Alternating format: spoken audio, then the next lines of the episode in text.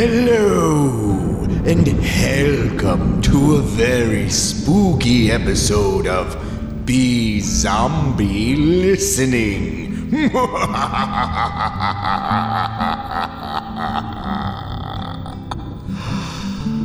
okay, now that the intro has been adequately Halloweenified in the obligatory fashion, I can talk normally again. Hello, I'm uh, BZ Douglas. This is BZ Listening, and today my guest is playwright and author Brenton Lengel. Brent and I go back nearly uh, 10 years. Uh, I first met him at an open mic in New York.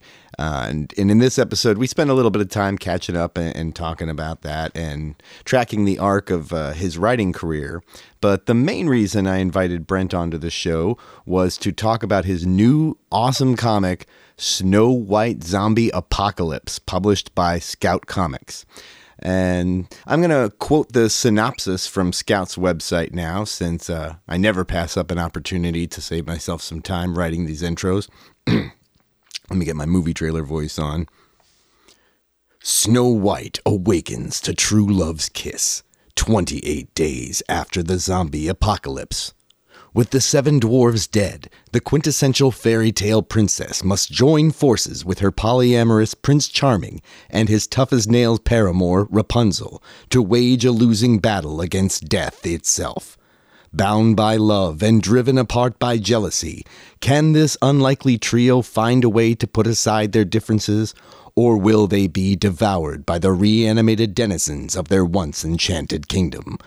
Based on the hit play by the same name, Snow White Zombie Apocalypse is a story of deep woods and old magic, mixed with a healthy dollop of blood, sex, kung fu, and gender politics.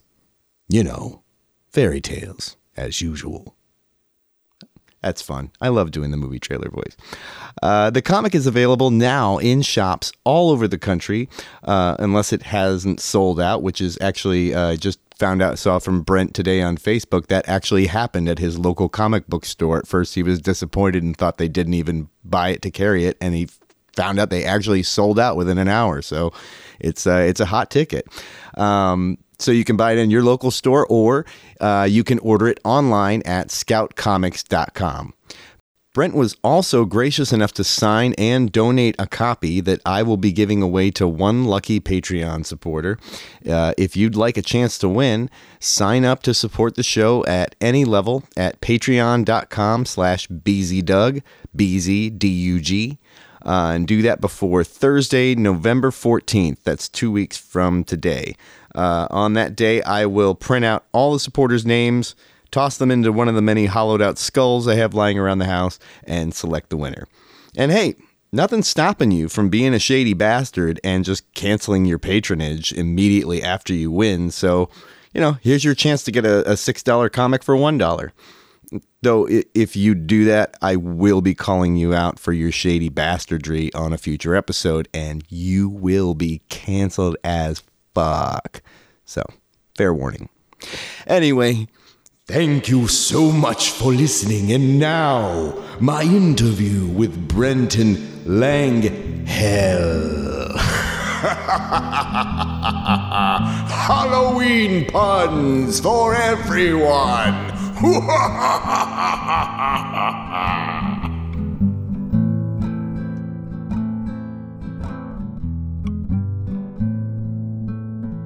I wanted to kind of track back a little bit over your career. I bumped into you, I would say, uh, cl- closing in on what, 10 years ago at a New York open mic, uh, Penny's open mic. Yeah, it would be 10 years ago. Because um, what is it? Are we into, we're into October, right? Yeah. Yeah, I moved up to New York in September uh, of 2009, and it's now October 2019. So, yeah, we met um, just 10 years ago. And I'll never forget the poem you read. Uh, the what was it? The Revolutionary, the Vogue Revolutionary, or the Vogue Revolutionary? Yes. Yeah. that I still have that. I actually took that line from a Wendell Berry poem, to tell you the truth, and I and I expanded on it because um, I had been working at Actors Theater of Louisville before I came up, and they did a celebration of Wendell Berry's work where they had actors essentially read and act his poetry. Um, wasn't the best show in the universe. Would have been nice to have just done a play, but um, you know. I, what I got to say is it got me into Wendell Berry, and um, that in turn really began to inform my poems uh, when I went to New York because he was the most recent poet that I'd read. And to tell you the truth, I really found myself um, missing Kentucky and missing the wilderness. And so, like, I really connected with that once I was in the urban jungle. So, what brought you to New York? Do you just have sort of the vague, I'm in the creative arts, I'm a writer, and this is where you go to do your thing? Or did you have something specific you were setting your sights on?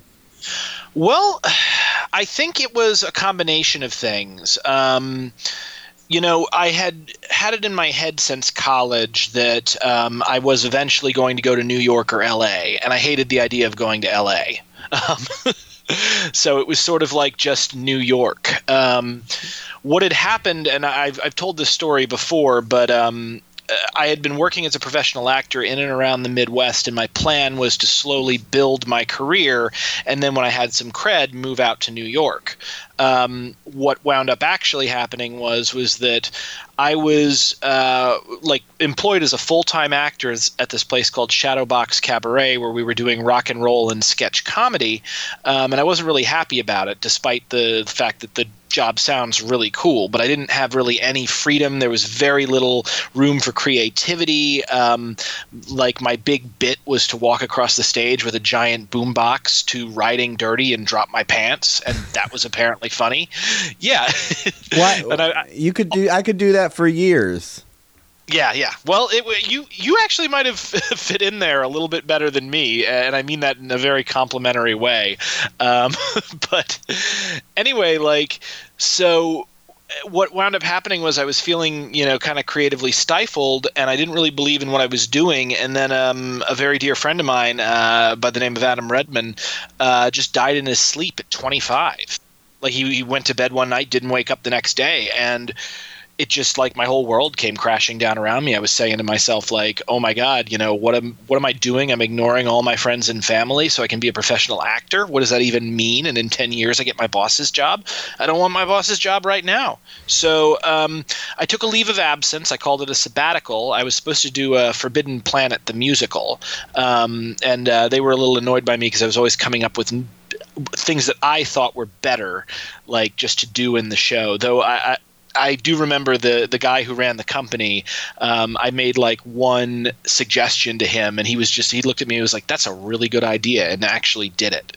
So I think I kind of impressed him there. But at the end of the day, like your friend's dead. What are you, you going to go do a musical? so um, I hiked the Appalachian Trail, Maine to Georgia, to deal with his death, and then um, shortly thereafter had the plan to move to New York City, and I've saved up for nine months and eventually moved um, uh, from Louisville to uh, New York, and I met you my second night. And that's you know the reason I went out to Penny's actually was I'd done a open mic in Louisville that wasn't nearly as good, but I'd met a few friends there, and I was like, okay, well, you know, maybe this will keep me sane. So I didn't know that you were more focused initially in your career on acting. Yeah, yeah. It, it was weird too, um, because like I'm the guy who, if I play Dungeons and Dragons with you, I always wind up being the DM, but I just want to be a player, if that makes sense. Yeah. so, you know, um, I sort of resisted going into writing. I, I kind of knew from the time I was a really little kid that I was like a really good writer and storyteller. Um, I actually remember sitting down like with my brother and my dad, and I just started making up this whole story uh, about various constellations, like Orion and uh, Taurus and stuff. Like and them having like a big story. And my dad was like really impressed by it, and I, I was really little, and I was just pulling it, you know, completely out of my butt. so, um, you know, I, I sort of was like, I could always be a writer, but let's try something else first. And so that's why I really tried to be an actor for a while. Um, but when I got to New York, I was just like, I, I thought I was going to do acting, and then like the second I got into the city, I was suddenly like, "Oh, this is really serious. Okay, time to stop uh, jerking around and to start really going after my my main talent, which was writing." So you didn't um, didn't even like kind of wade into the scene of being a professional actor with auditions and all that. Yeah, didn't try. Um, I think part of it was honestly, you know, I was with Melanie, my girlfriend at the time, and now my wife, and she didn't really like it for me to be away. And, you know, I would have to be away a lot at auditions and rehearsals if I got into anything. But also, like, I had soured on the whole concept of acting. Um, pretty like before I got to the city, before I even realized I'd soured on it, because like the thing that I realized at Shadowbox was, you know, I, I was sick and tired of being a part of someone else's vision, mm. especially a vision that I didn't believe in um, and that I knew I could do better. So I feel like that was a big thing that pushed me to write because, like, the stuff that I always wanted to see on stage, and in movies, and it it just wasn't there, especially not in the theater world. You know, I mean, I'm a huge geek. I love um, like Lord of the Rings. I, am a huge sucker for a lot of the Marvel movies that are out right now. Um, you know, really, I'm really into like Captain America and Thor, and you know, I wanted to do plays with swords in them. I wanted to do plays with. I used to uh, go around to everybody in my theater department and be like, "Oh my god, we should do a kung fu play just with like a bunch of karate in it," and everybody would just look at me like I was completely insane. Um, you know, I, I never really liked classic theater. Like, I, I, found a few plays that I really connect with, but uh, honestly, like, a lot of theater is really bad. Yeah. And I kind of just fell into it because there was no film program um, at my college. Yeah, and I, I, I feel I feel the same way as you with with acting and, and or at least with theater coming from it as you know I had some time in, in acting and it wasn't that hard to walk away from because even just at the limited level I you know was pursuing it in college like you had you know you just had to keep doing shows whether or not you liked the shows and mm-hmm. and things like that. And I started to just see how I'd get burned out on it. And over the years I've really kind of appreciated like walking away. And I still love acting but I only do it when it it's something I really want to do, and when I, you know, I'm, I, I, I feel strongly compelled to go for it. Um, but even then, I, even when I really like things, I can't stand the audition process. Just the the, the, it, it, the opaqueness the opaqueness of it, and then some places are just like they're not even going to call and tell you if you didn't get it. You just find out when they post notices and stuff, and it, it's it's not something that's really called to me to go back to it. And I think, like you said, I the older I got, the more uh, interested I was in in creative ex- forms of creative expression that I had more control over. Like being a musician, you know, it's like you can be whatever you want if you're a musician. You can produce that however you like. Or I haven't written anything, but I've been very interested in the idea of yeah, like starting to wade into that medium. Yeah. Well, I just remember, like, the first time I met you, I may have brought this up in the last episode of BZ Listening that I was in, which was one of the early ones, um, you know, before you got that Robert Evans bump. um, but I said, and by the way, that was like the coolest episode. I freaking loved that. Um, it's it's so neat that still, uh, you still my number one episode. Yeah, well, I can see he's a freaking awesome guy. It's it's weird, like how much of an influence he's had on, like me through you. Sometimes I, I, I wonder, like, just be, you know, you're the one that got me into Cracked, which then got me listening to him. Um, and then, you know, I'm an anarchist today, and you know, part of that, honestly, is because I met you. Um, so, you know, I kind of wonder if, you know, from a roundabout way, I got bread pilled by Robert Evans. I don't know what co- uh, I don't know what color pill he we'd be. Um, yeah, well, no, no, it's, it's bread pill is the the term for uh, left anarchists because of um, what's his oh, face. Okay. Yeah, because um, uh, Peter Kropotkin wrote the conquest the conquest of bread. so, oh, all right.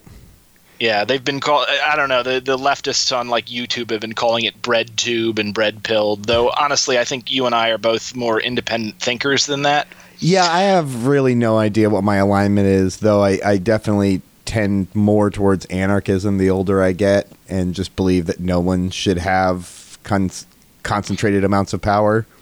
Yeah, I mean that's really like that's how every time you give a person too much power, they always wind up misusing it one way or another. The um, I, I, think I actually read a study, and I don't know how credible it was, but it came out that. Um, having power has the same effect on the brain as a traumatic brain injury. Oh yeah, yeah, yeah. I've seen that too. That is that that isn't a bona fide study about like just how it it, it m- manipulates your mind and alters the way your brain works.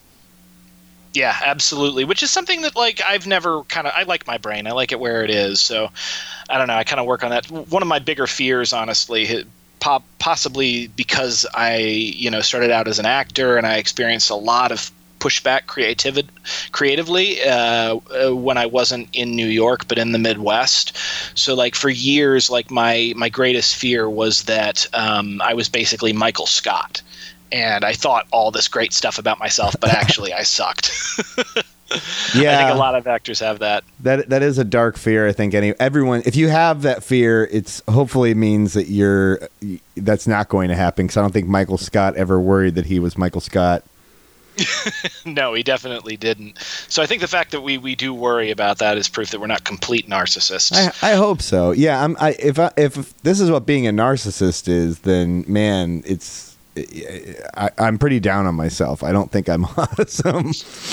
Yeah, well, I think the narcissism has gotten into a big thing because of the giant freaking narcissist in the White House right now. But I, I don't want to get off on a tear about that. I, I guess kind of what I was getting around to um, was that um, when I had first got to New York, I remember, and I mentioned this on like one of our first episodes. Um, I saw you playing. Um, oh God, what was it? Slapstick tragedy, I think, and I think you also did a bluegrass cover of Common People uh, at Penny's. And I remember it was like my first or second night at Penny's. I just remember seeing that and just being like, "Oh, I really want to be friends with that guy." so I was very happy that you were cool with me when we met. yeah, no, I always remember that night because I did do Common People, and it was the night that I found my stage growl because the microphone dropped in the middle of the song and I didn't want to stop. So I just kept singing and found this guttural, much louder vocal range as a result, and that's kind of changed like how I, you know, perform from that night forward. So you you kind of caught me like yeah right at, right at a major pivot point. Well, it was really cool. Uh, just in general, that was a good crowd that we had out at Penny's, and you know it got to a point where you know Penny had left, and me and Murdoch were doing work together. Um, I haven't seen him in a while, by the way. Have you heard from him? No, and and listeners of the show should should know. I hope to one day bring John Murdoch on. He's very hard to get a hold of these days. Uh, he's probably one of the best comics I, I saw during my time in New York, and one of the great tragedies of you know like there's many many people I consider it's almost like tragic that they're only known by these small slivers of like open mic crowds or regional crowds who are just like oh man the world really could have used John Murdoch's voice amplified. It absolutely could have. You know, John. John's a comedian. I, I, used to describe him. He doesn't have the mohawk anymore, but I used to describe him as like a young, pissed off George Carlin with a mohawk. Yes. Um, and um, he was one of the people uh, running the mic that Beezy and I uh, met each other at. Um, like he was part of the original like artist group, and he was the guy who used to. He was really welcoming to me when I came up there because he was like hey, you were always here late for work. Would you like me to put your name in the hat? Uh, early so that you can get like a slot and you're not here till 4 a.m. And I really appreciated that because it was really cool, um, both because I had no friends in the city at this point. You know, I was completely on my own and I'd never really had an artist community that actually accepted me. And the fact that, you know, John, who was basically one of the elites at that point, um, was going out of his way to make sure that I had a slot, that was really cool of him. Like he he did not have to do that. Yeah, I really th- that whole Mike and that that whole scene, at least in that moment in time, was so incredibly nurturing. I know for me and for a lot of people, like like exactly what you're saying, as far as people looking out for each other, being encouraging, and um, that should actually wrap around because um, you know one of the reasons we were doing this episode was um, I've got a comic book coming out um, which is uh, Snow White Zombie Apocalypse, uh, which is based on it, it's an adaptation of a play that I wrote when I was at Penny's, and in fact, um, I think in my head when I first like wrote the show, I had cast it with um, like John was playing Prince Charming in my head while I was writing it, and I think Killy was playing um, uh, Killer Kelly Dwyer, who's an excellent performance artist. She was playing Snow White, and Penny was playing um, Rapunzel and I I believe that was the who we had read uh, when we did do it like the its very first reading on that stage at Under St. Mark's Theater.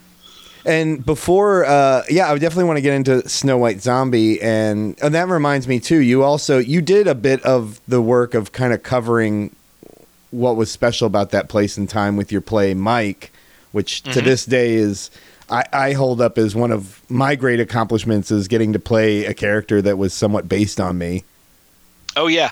So, uh, listeners, so uh, you know, I've been working as a playwright in New York, you know, for the past ten years or so, and I, recently I've moved out of the city. But um, I would say my third play that I ever wrote was called Mike. Uh, it was about the New York City underground open mic scene. It was basically kind of an ode to all of these incredible artists that um, you know I found myself accepted by um, that then played in the Fringe Festival. And uh, BZ played a character in it. Tem Noon was in that, which was a friend of ours who played the bongos, or nope, a djembe. I'll always remember that because yes. I wrote that into the play.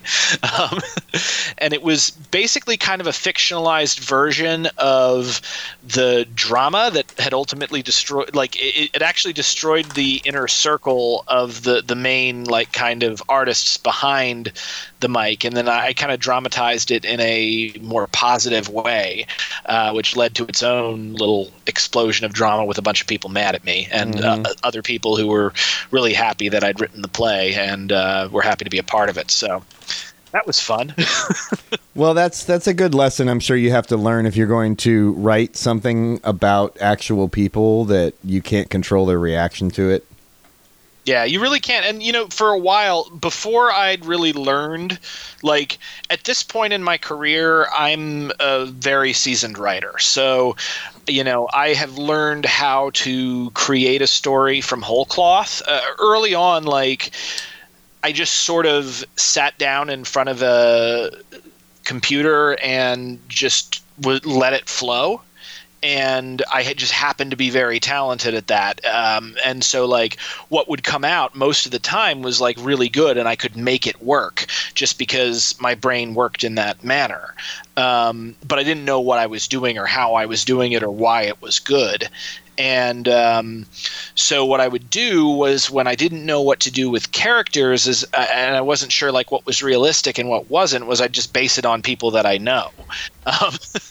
A lot of writers do that, especially when they're very early, because there's just like a part of a writer's brain that like the worst thing in the world can be going on. Like you, you've gotten into like a horrible car accident and um, you're sitting there. Uh, this is the example Neil Gaiman gives, and you're looking at exactly the way the light bounces off the shattered glass on the pavement between like the blood and everything and you're just like remember this i can use this like that is like the writer's brain. Yeah it sounds similar to you know like the kind of consciousness you'd have to have to be a decent stand-up i imagine.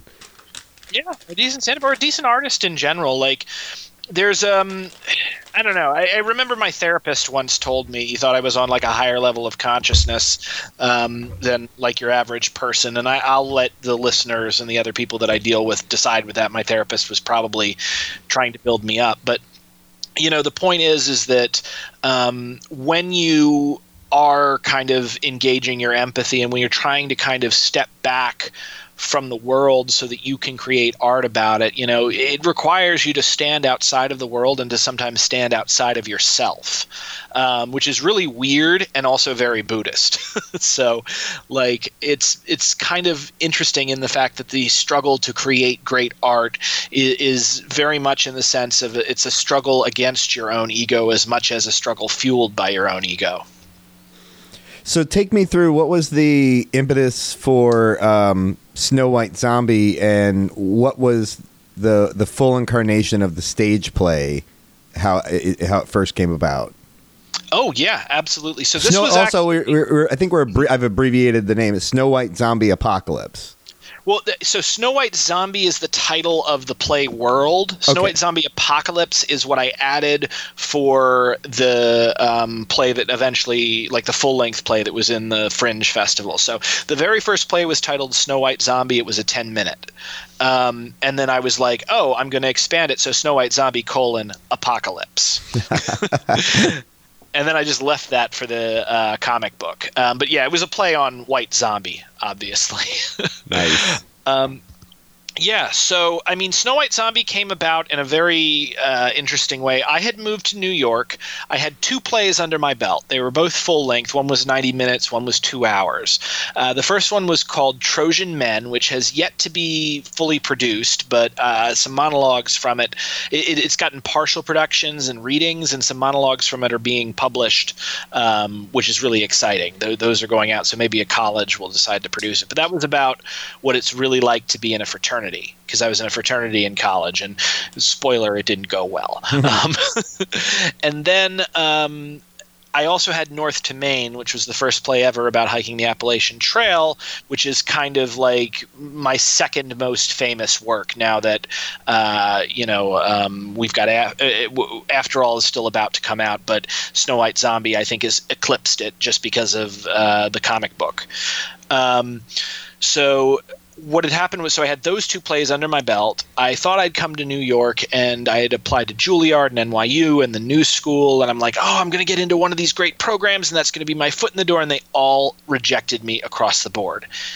And like there I am in New York. It's my first month. Um, I'm being kept sane by an open mic. I'm doing uh, fundraising for Carnegie Hall to keep the bills paid, and um, like someone at Carnegie Hall told me about a play contest, like a new play competition. Um, or it may have actually been somebody from Juilliard who told it was either someone at Carnegie Hall or it was somebody from Juilliard who like I was still in contact with even though they had rejected me. But they're like, "Oh, this uh, now defunct company called the New York Theater Experiment, they're having a 24-hour play competition. You should enter it." And it was called Fairy Tale Smackdown. And it was literally like the entire play had to be written, rehearsed, and produced within 24 hours. So um, I went and kind of sat down and started reading about the stuff that you had to use. And I had had this idea that I wanted to do for a while, which was going to be zombie Shakespeare because there's that scene in The Simpsons where like Homer is going through and he's shooting all the historical zombies, and he's like, you know, eat lead, Einstein, show's over Shakespeare, and he shoots Shakespeare in the chest with a shotgun, and Shakespeare, zombie Shakespeare goes, "Is this the end of zombie Shakespeare?" And so like. I'd had the idea, but I was like, well, I can't really write in iambic pentameter. so the idea of mashing up zombies with something heavily theatrical was already in my head. And so when this fairy tale smackdown hit i got a couple of like a prompt with some things that i had to use and i just started writing. And freaking lightning struck. Like there i, I tend to be a pretty good writer but like this was like this was my okay, Greg Kotis, the guy who um, wrote Urinetown, he's in my karate uh, dojo. We're actually both black belts and became black belts around the same time. Um, and we fought a few times. I've been trying to kick him in the head for a few years. Um, he told me that when you're talking about genius, there's a big mistake that our culture has, and that's that they think a genius is a person like if you are but what a genius is according to him is it, it is a, it's not a person it's a thing that you have. It's a thing you have to listen to.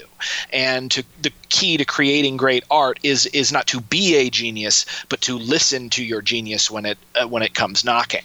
So um, i just like really the words were flowing and i had a lot of uh, deep like emotional things that I was going through. I was in New York City. Uh, my uh, girlfriend of a year had just moved up to be with me. I had no idea what was going to happen. Uh, I had no idea if I would be able to continue to exist or if I'd get like absorbed by the city to a certain extent and just find myself working for some, you know, asshole like I had been before. And, um, I just had the image of Prince Charming coming in, uh, and kissing Snow White and waking her up, but the entire world is wrong. You know, yeah. and and that was really kind of like the core of the story. It's very much like a story about the shock that somebody feels when they have left their hometown. When they there's like once you grow up essentially and um, you start to realize that the world is not necessarily what you thought it was or what your parents taught you when that bubble pops it is painful and frightening and it's not entirely unlike waking up in a forest filled with zombies. So i, I kind of played with that and um, also you know did my best to make it funny. So do you think that having with the doing this in a competition that urgency behind it's got to be done this fast and the fact that they frame it for you like right about this you're not it's not a blank canvas that had to have helped a bit. It did, and also, you know, I'd read uh, the Neil Gaiman story "Snow Glass Apples," which is not his best short story, but um, that was kicking around in my head. The idea of doing the zombie thing was kicking around in my head. The idea of a kung fu play was was knocking around in my head. And so yeah i just started writing. And i remember um, i i sent off the thing and I, I was so used to rejection at the time because i'd sent anybody who does this you know you get rejected. You could take the if you're fresh out of college and you write the best play in the freaking universe, like something that's just like absolutely transcendent, and you hand it to a company that's looking for a new play, you will not get that play made like almost you just won't because but what if my, so what if my dad owns a dealership or something if your dad owns a dealership then you'll get that play made but it'll be shit um, yeah so like um, you know, I had been so used to rejection that I actually sent the play off and I was like, holy crap. I knew like how good it was at the time. I was like, this is really good. I have no idea. And like, um, I I sent it off and I'm just sitting there and waiting for it to come back and waiting for it to come back over the next, you know, couple of hours. And the email comes back and I start reading the email and I'm like, man, fuck this. Fuck this organization. Fuck everything about this. There's no way. I can't believe they said no. Wait, they said yes. and like, um, they were just like, yeah, this is a great play. We want to produce it. And so I'm like, oh, oh shit. So you know, they went they took the play. The actors were literally working with cardboard props. Um, i met a couple of them. I don't i'm maybe in contact with only one of them since that. Um, but i do remember like having to go down to a place like in tribeca i think it was and walk up a bunch of flights to get into the the, the studio that they had rented to do this uh, 10 minute like this uh, fairy tale smackdown and and like um, they were performing the play and people came up to me afterwards. I, I, don't know if it was the actors or people in uh, the audience. I think it was the actors, but they came up to me afterwards and they were like, "Oh my god, this is like an amazing play. This reads like something somebody who went to Yale wrote." And I'm like, "Well, tell Yale about that because they rejected me." um, yeah, so I mean that was where it started, and then uh, I, based on something someone that's what it was with Carnegie Hall. Someone at Carnegie Hall told me about the Estrogenius Festival, which was a celebration of female voices. I took the script to them after the Fairy Tale Smackdown, and they selected it, um, which was really incredible. It was great because I'm a dude, you know. Yeah, but you have but, a wonderful female voice. Oh well, thank you. Yeah, I like to I like to think um, I've.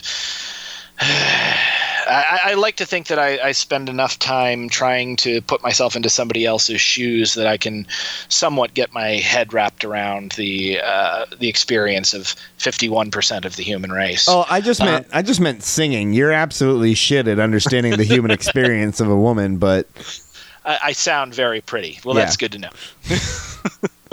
um, I, I, got long hair, so maybe someone saw me from behind and thought I was a chick. Anyway, um, yeah, so they put on the play, and it wound up winning audience's choice. Um, uh, what was I will always be really proud about actually was um, the night that it won. Like you, the way you win audience's choice is people um, give dollars, and each dollar is one vote for your show. And I remembered I went and I I gave a 20 for my show, and I was like, oh, um, like I hope I'm not cheating too much because it's my show. Maybe I shouldn't put any money in here. well, it turned out that another play, someone had dropped three hundred and sixty dollars on just like one person, had, and we still beat them. Wow. Yeah, so it was it, it was really great, and the, the production was done by uh, Lita Tremblay, uh, who I've worked with only that once, and I really want to work with again because she's an absolutely brilliant director. Um, and um, yeah, we got to cast the play, and she was the one that had suggested that I work in um, the fight scene before it because like the Estro show had about a 20 minute slot, and the play that I had written had really been um, only about 10 minutes. Um, so we added it and we tried to find a choreographer and couldn't find a choreographer, so I did it. And um, luckily, I had a background in martial arts, and people got really excited by uh, the fight sequence that me and my roommate at the time did. Um, and um, yeah, I mean, the Estro Genius Festival, that was really one of those times where everything absolutely came together. The direction, the actors, the costuming, like looking back over the 10 years that I have worked, like I've had a lot of great plays and I've worked with a lot of great people. But again, just like the the play being written the way that it was, that first full production was really lightning in a bottle. Do you want to just lay out like kind of like the the the setting that you're talking about here with this play because yeah, this is the danger in like two people talking who know everything about what they're talking about, and I'm an amateur interviewer. I want to make sure we we've been talking about Snow White, uh, its yeah. production for a while, but um, yeah, what's the shorthand like? You know what? Premise to so, the play for yeah. So the, the the premise of snow white zombie apocalypse for those of you who don't know is snow white wakes up to prince charming's kiss 28 days after the zombie apocalypse. The dwarves are the seven dwarves are dead. Um, the prince is polyamorous and uh, she has to team up with um, their tough as nails like paramour rapunzel. Um, and uh, the three of them basically have to lean on each other to survive in this incredibly vicious world. Um, so, you know, maybe we can add a little bit or just cut this part to the beginning of the episode just in case somebody isn't 100% sure about it. It's be it's been a, a short play also a two hour play, and then uh, it is now being published by Scout Comics uh, as a 44 page one shot that will hopefully lead either to a longer comic series or a television series or movie. Um, you know, it, it really, I really want to tell this whole story, and we're just trying to figure out the best way to do that right now. Yeah, so as it's gotten bigger in scope, how does that mean you have a lot more questions to answer? Because initially, if you're just like, oh, I want to put together something that's you know this short piece, play with play with the the genre of fairy tales, and like let's uh, inject zombies. If you're getting into a longer form thing, then you get into like the world building and like, oh, where did these zombies come from, and what are all the other fairy tales this can bump up against, and how does that happen? Well, I mean, the zombies actually came from spoiler uh, a birthday party. Um, one fairy was left out, and she got all kinds of butt hurt, and before you knew it, bam, zombie apocalypse. Um, which you know, I was playing off the. Um, uh, Sleeping Beauty story because the the black fairy was left out of the birthday party where everyone gets served in on gold and she's really mad about it. That was one of the things that really actually worked about combining fairy tales with zombies, and um, in the sense that like fairy tales are already super dark, and really because they're so old they they don't make sense in a lot of ways because of the just the retelling and retelling and retelling and the changing of the world. You know little references and stuff no longer have anything to do with anything. So you go back and you reread the original fairy tales like the first thing that you realize is, is like man these are gross. Um, and then the second thing you're like man these are ridiculous. Um, and then of course you you add on like all the programming with Walt Disney, especially like the 1950s, and you know cultural criticism naturally works its way in. And ideas like do we see really see women this way? Uh, do we really see men this way? Um, you know how should you raise your kids? Like because these are stories for kids. And um, so I, I think that all in all like it's kind of a natural thing. Snow White Zombie is a natural mashup um, that brings in lots and lots of different uh, genres uh, that then you know allow me to play because I've I'm as I mentioned at the beginning of this thing I'm a total geek and I love fantasy. Um, you know, so I got to essentially write a dark fantasy with magical elements and commentary on uh, Disney and society um, and then also like just in general, you know, just have a lot of fun while at the same time talking about something important. So, are you going into this knowing, like, with the the comic book? Is it a limited series? Like, you is it finite, or is it something set up to go on in perpetuity? I mean, that's get, really going to depend um, upon like how the comic book is received. It's coming out on the 30th of this month. Um, you know, if people really love it, and uh, we get a lot of pressure uh, and a lot of enthusiasm to continue it as a comic series, it may very well get continued. Um, Scout Comics, the company that is publishing it, is also really um, like they have a huge emphasis on film and television adaptations of their properties. So that is a possibility as well. Um, and I think like with the book, it's going. It's already attracted some interest from Hollywood. Um, you know, but that whole thing is kind of really a crapshoot. You know, it's the same thing like when The Walking Dead was trying to be made. People were like, well okay, could you do The Walking Dead, but like, what if it's a detective series and he's investigating zombie crimes? you know? Yeah. So, you know, it, we may go in that direction. We may continue with the comic book. One of the big things that kind of it's really going to depend upon, um, you know, if I can get my artist to continue doing it, um, if we can get a book out on like a set schedule to where people don't forget about it while, uh, while we're creating it, um, and like, um, or if you know I move to another artist or something. So, and, and I want to make this clear, by the way, the guy that I'm working with, Hyeondo Park, is freaking amazing, um, and I am just so lucky to be working with him. I just, you know, I, I, to tell you the truth, I haven't talked with him about it, and I don't know if he's even up to do another book at this point. So, was your process? Um, did you have to completely go back to re- like how you wrote this with the constraints of theater to now I can do anything that can fit on a page? Which in theory is anything. Yeah, I mean, it was something that I was set up to do um, because, like, the single biggest artistic influence on my life, besides my parents, uh, is probably Bill Watterson, uh, who did Calvin and Hobbes. Um, for the longest time, I like I thought I was going to be a cartoonist. Um, I had my own comic strip that I wrote in uh, like elementary school named IQ. Um, about like this kid that was just like way too smart for the people around him. And um, like from that um, i wrote other like I, I was a published comic artist in college. Um, I, I, used to do um, political cartoons for like my my local college paper, so I was already able to really kind of see how this would function on the page. I was also like a big reader of graphic novels and comics at the time. I was a big fan of uh, Robert Kirkman. Actually, I'd read both Invincible and The Walking Dead. Um, and uh, I also had read Bone. Um, been really into some of uh, Frank Miller's earlier work, um, and so like between that and the fact that when I started writing, I was already sort of moving in the direction of uh, screenplay writing, and screenplay writing is very visual.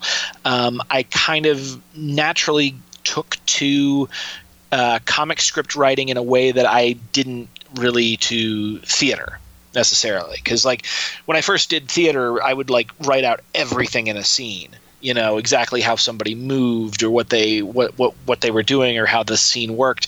And i used to get a bunch of pushback on that and said you know don't write that just write the dialogue and let everybody else figure everything out. So yeah i, I was kind of um, i was set to sort of write uh, in the comics format. So when is the book going to come out, and when is it going to be available, and where can people come find it? So it is going to be available on the 30th of this month. Uh, so October 30th, it's coming out literally the day before Halloween. Uh, it is a 44 page one shot from Scout Comics.